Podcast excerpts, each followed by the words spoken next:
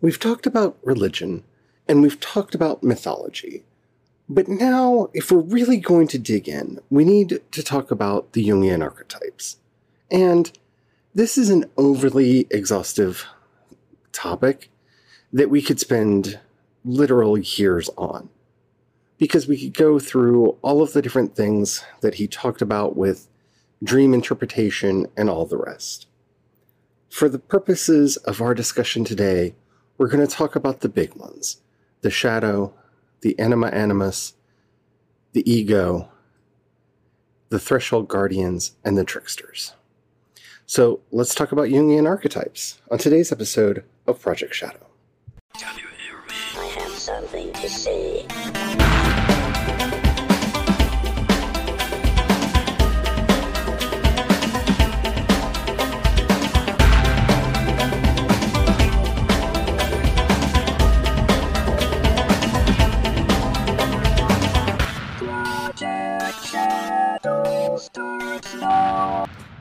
Everyone. How are you doing today? My name is Charlie. You might know me better as sci fi fantasy writer C.E. Dorsett. And I'm happy to say that the second chapter of Dance the Ghost Shatter Me is now up for people to read. If that happens to be something that you might be interested in. Okay, so today we're going to be going forward with our 201, looking at, well, all the intricacies of world building. And finally, we're going to be talking about the Jungian archetypes. I'm sorry if I sound a bit distracted. This is such a big topic that I keep second guessing the the way I want to approach this because we could honestly, like I said in the intro, talk about this forever. So let's start with what is an archetype. And I am not going to be academic about this because that can be really problematic and misleading for our purposes. I'm going to be talking to you as an author because I'm a writer, and I think that's more than likely why you're here is either to improve your storytelling in a role playing game or in a book or screenplay or something like that. So, what is an archetype? Well, we have to begin with an archetype is not a stereotype. So, we're going to be talking about the anima and the animus, the shadow, the ego, the threshold guardians, the tricksters. And for some of you, those words may have meaning that you're ascribing to them automatically in your head. Well, a trickster has to play tricks on people. No, no, they don't. You see, you can easily get lost in the name. The threshold guardian stands at the borders of the threshold and says, You shall not pass. No, not necessarily. That's not always how they work. And this is where archetypes become very dangerous for authors to start playing with, and why we didn't talk about them all that much in the 101. Archetypes are just that. They're images. They are the latent notions in the back of our mind. They're pre made characters that already exist within us that can be called up to connect the reader to the story, to fill in the reader on some of the things that go unsaid in the story. They're a psychological trick that we can play on ourselves and our readers to get a better understanding of how the story should work. Now, archetypes come in all shapes and forms.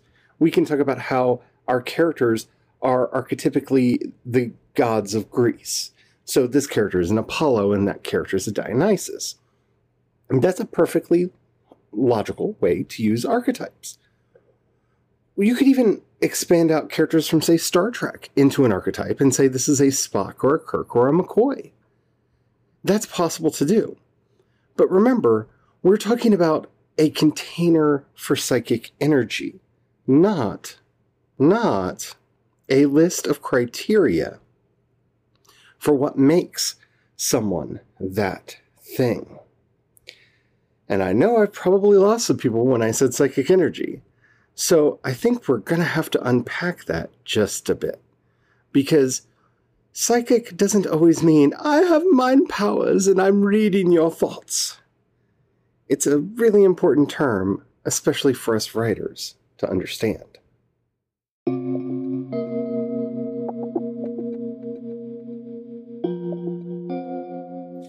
Now, when I say that a character is a vessel of psychic energy, I'm sure that brings up all manner of thoughts in your head as to what that, that what that could possibly mean. Is that character a mind reader? Are they going to make things float around the room? Can they cause things to burst into flames with the powers of their mind? Are they going to read a crystal ball? Now, our characters may be doing some of that, especially if we're writing fantasy or paranormal or supernatural fiction. But generally speaking, when we're talking about psychic energy as a writer, we're not talking about those kinds of psychic energies. We are talking about the subtle energies that actually work inside our minds. That basic power that flows through all of us, that has certain characteristics, certain flavors. Some of these are easier for us to recognize than others, so let's start very simple. Love is a psychic energy.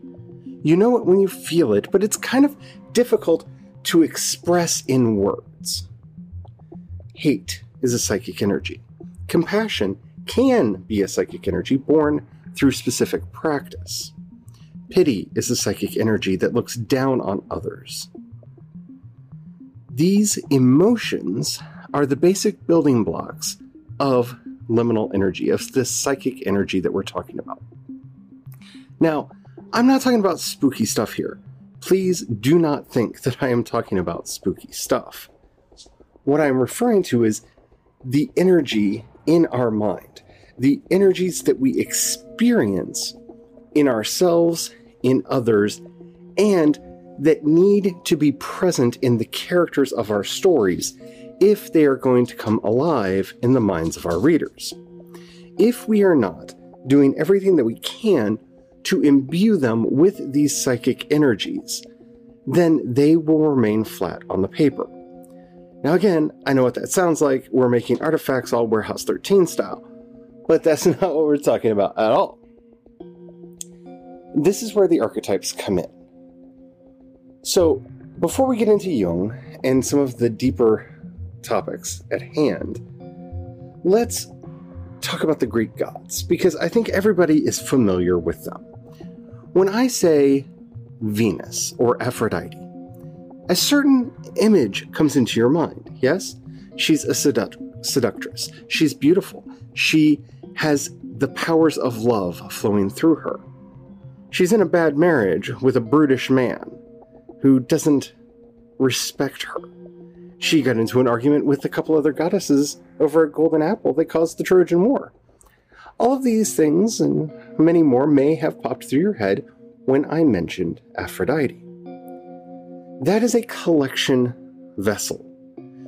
All of those energies just got bound up together into a simple composite in your head. A vessel that contains love, lust, desire, and desirability. And we named that Aphrodite. So, when you invoke Aphrodite in your work and create that sultry, sexy character who is all about bringing people together and having the love, whether that's the romantic love or the, you know, body love, you are invoking the energies of Aphrodite. When I say Apollo, a lot of things may have gone through your mind because there are so many conflicting stories about Apollo. But they all share one theme in common. Apollo is a character who gets stuck in his own head. Whatever he thinks is right is right, and he will pursue that at all costs, whether that's for the betterment or for the worst. He will proceed after his goals until he gets what he set out for. All of that is characterized by Apollo. Now, you may see him as a much drier figure, especially when compared and contrasted to a Dionysus. But those are all the container energies that we're talking about here. So you don't have to hold on too tightly. Remember, if you're just writing stereotypes, well, the character is going to be flat no matter how fleshed out that stereotype is. So don't do that.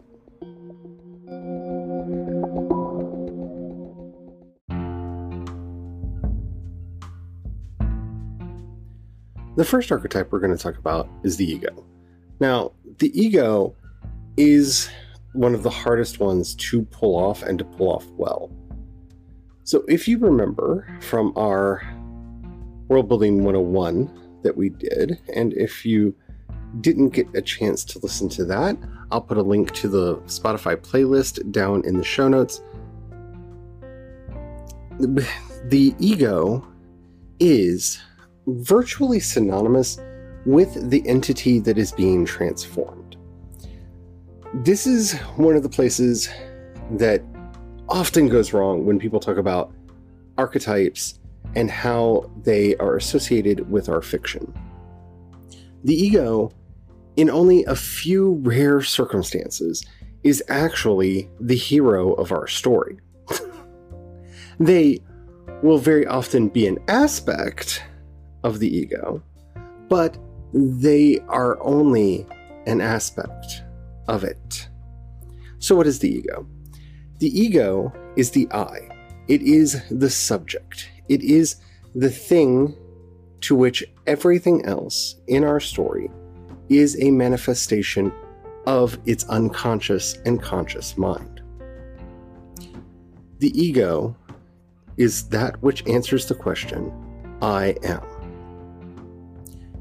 In a well written Star Trek series, the ego is generally the Federation, the ship, or the station on which the story takes place, not the characters themselves. So, it's not a lie when Kirk or Picard says these are the voyages of the Starship Enterprise. That is the introduction to the show, drawing a circle around the ego. The vast majority of what we're going to be talking about is what happens to the crew of the Starship Enterprise. Now, we will be talking about how it interacts with the world and the galaxy and all the other races that we encounter along the way. But we are not dealing with uh, Earth politics. Even when Deep, Deep Space Nine went to Earth, the topic, the ego, was still Deep Space Nine our focus characters were always Sisko and Odo, even though we saw other things that were going on under Earth. Even Nog, when he was brought in, was brought in as a part of a fragment of the group mind of Deep Nine and showed us how it was interacting with the rest of the outside world be very, very careful not to draw this circle too small or too broad. If the ego in your setting is too small, then the story will feel very claustrophobic and narcissistic.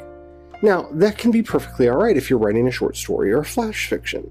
In fact, in the shorter the fiction, the smaller the circle will be. So, in H.P. Lovecraft's Outsider, the circle is drawn around the outsider, the person who doesn't feel like they belong, the monster that can't go out. That's the circle. It's very tight, it's very confining, and it allows for the claustrophobic nature of that story to work and work quite well.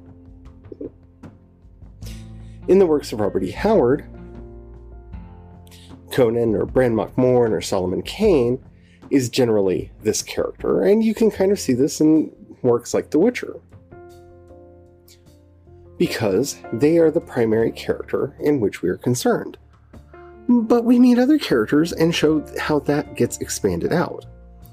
Tolkien doesn't have a singular I in any of the books. And this is what can make his work a little bit hard to get into for some people. The circle, the ego, is the entire world. And so everyone is merely acting as an aspect of the group consciousness. And it makes the stories feel a bit impersonal and detached. So bear that in mind when you're creating your characters and when you're creating your world itself. But the ego is very important because everything else will be related to it in some way. And that relationship determines everything else.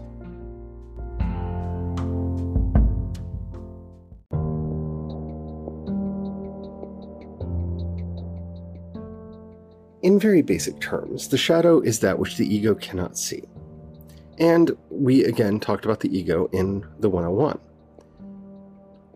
Where this often goes wrong is like with the hero being seen as our ego, our villain is seen as our shadow. The villain may be the cause of the shadow state. The villain may be a symptom or an aspect of the shadow state. But again, unless you're writing a very simple moralistic tale, and there's nothing wrong with that if you are, but unless you're drawing a very simple moralistic tale, the villain is not your shadow. Because the shadow should represent all of the things that the character, our hero, our ego, cannot see themselves doing. Everything that they have ruled out lives in the realm of the shadow. A very good example of this is on Deep Space Nine, who did this so, so well. It's Section 31. Section 31 is the exact opposite of everything that Deep Space Nine is. It's the exact opposite of everything that the Federation is. Whereas the Federation does everything, for the most part, in the open and by the book, Section 31 lies, deceives, and does everything that it can to just be a clandestine organization. If you were to look at something like Avatar The Last Airbender, which does this so wonderfully well, the ego actually covers all of our main characters. So that would be Aang, Sokka, Katara, Toph, and Zuko. And our shadow is a lot of the other characters. So that would be the Fire Lord, that would be Azula, and all of the villains that come out of the Fire Nation.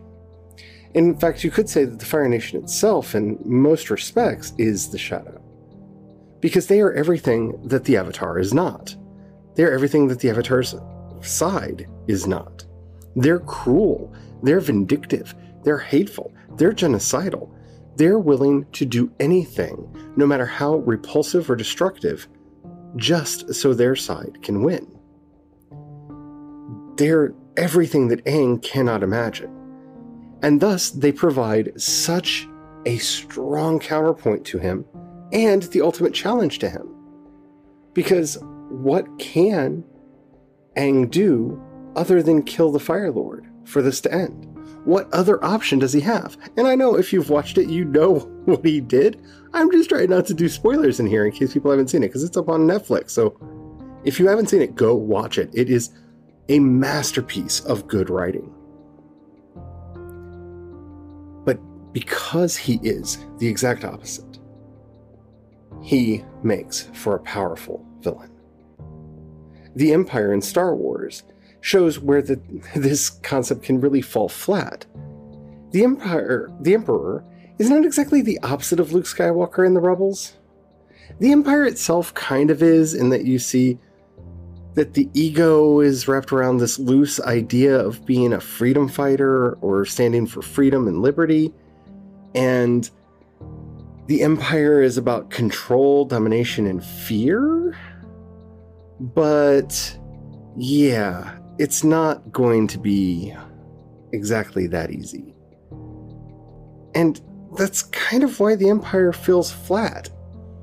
Vader could be seen as an aspect of the dark side because he is primarily the main adjutant of the dark side but he plays more of a threshold role, which we'll talk about in a little bit, than he does the shadow role. He is not exactly the shadow of Luke or any of the other characters. He is that which stands in the breach. So be careful how you draw these circles, and remember to make them opposed to each other without being cartoonishly so. Because if a cartoon like Avatar, which with its simple, straightforward sense of humor can pull this off, you definitely can in your fiction.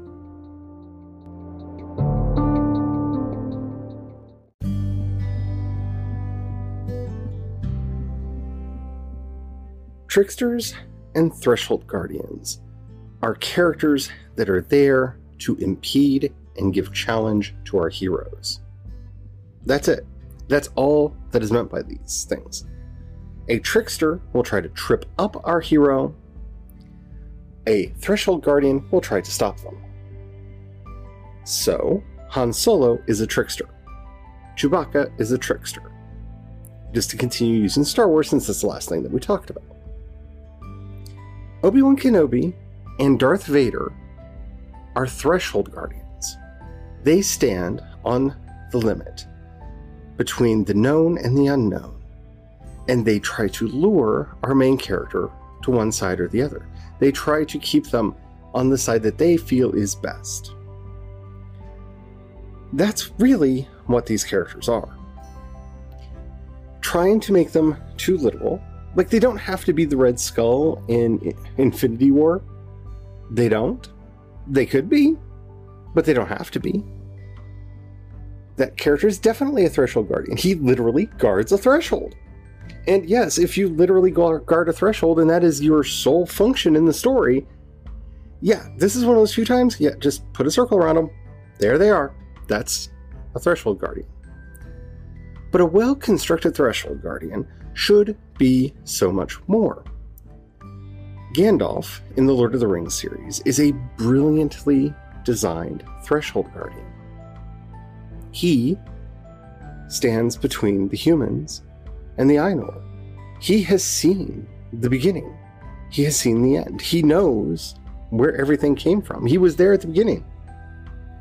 He fought in the war when Melkor led his revolt. He remembers the first age. He was there during the war with Melkor and the giant and the dragons. He was there as Sauron rose to power, and we have the second age and the great war that defeated him. And he is still here in the third age, struggling to make sure that this limit is not crossed. And yes, he very archetypally and stereotypically has his threshold guardian moment. I mean, it's it's infamous by now, right? You shall not pass. I, I quote that a lot because it is the archetypal threshold guardian. But it's more than just stopping the Balrog from catching the others. He is the gate to wisdom. He is the gate to knowledge. He guards the threshold that tricks Bilbo into coming through he guards the threshold that starts the whole thing off. If he hadn't gotten Bilbo to go along, Bilbo would have never found the ring. Gollum would have kept it hidden under the mountain, and the events of our story may have never happened. Because he guarded the threshold. He guarded the gate, he opened the door, and he let them through. Sometimes your threshold guardian is quite literally Fluffy from Harry Potter and the Philosopher's Stone. A dog that stands at a gate and keeps people out. Because literally, he's a threshold guardian. But Iroh from Avatar The Last Airbender is a brilliantly constructed threshold guardian. He has such wisdom and power and strength. He knows things that he is slowly and carefully sharing with others and making sure that they have access to these powers, to this world that he has to share with them. And through his control of that knowledge, which is the gate, he allows Zuko to find the path that he needs to walk. He subtly helps Aang and all of the other characters find where they need to be. Tricksters are very simple, they stand in the way. you have to pay Han Solo to get past him. You have to pay off or trick a trickster to get past them. And that's all they are. They're an impediment on the way, and they're very simple to write. Even though a lot of people overcomplicate them because, well, let's face it, they're the fun characters to overcomplicate because who doesn't like writing a good trick? Who doesn't like messing with our characters? That's why I spent more time talking about the Threshold Guardians, but if you want me to do another episode where I talk more about tricksters, I will gladly do it. But it is what it is.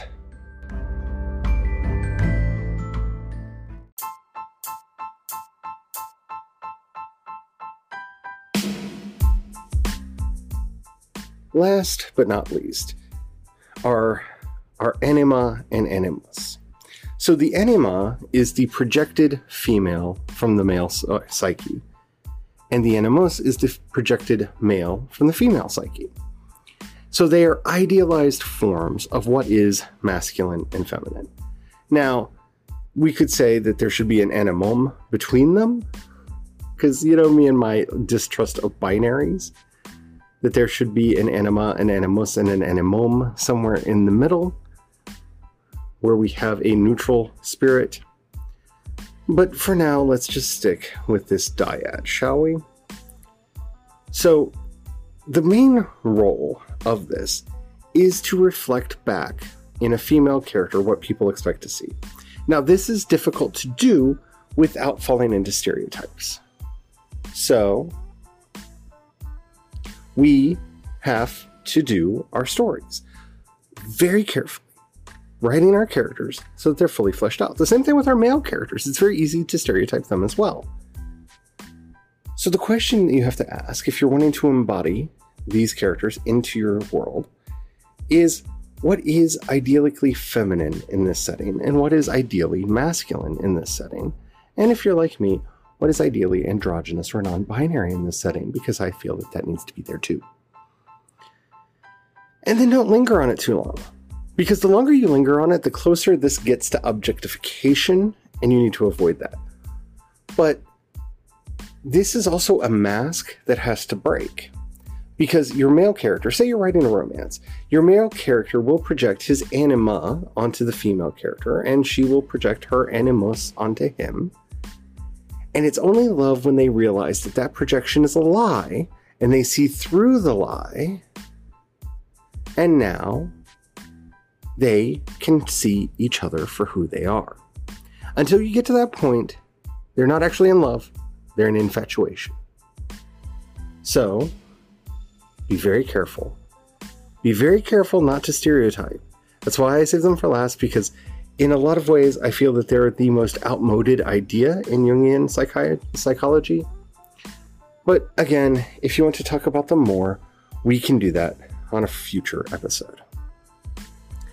I hope this has been helpful.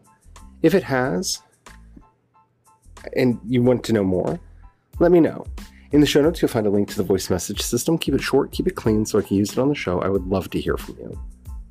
If you have a dollar, you can pass my way. Down in the show notes, you'll find a link to my Patreon, my Ko-fi, and listener support. Thank you to everybody who does that. It really does mean the world to me, especially right now with everything being so tight. But if you don't have the money to give right now, or you don't feel like giving, that's that's fine. But consider sharing something that I do with others that helps out more than you know. The hardest thing to do in this world is to get people to know that you exist.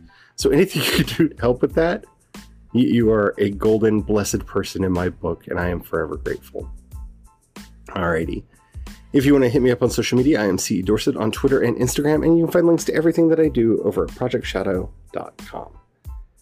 Thank you so much for listening, and remember, Black Lives Matter, Black Trans Lives Matter. A series, whole new series of atrocities has been committed in our country, and we need to fix them as quickly as we possibly can. Not that people are listening, but we need to shout louder and make them listen. And I hope you have the courage to ride your dreams into reality. And until next time, don't forget to have the fun. Bye.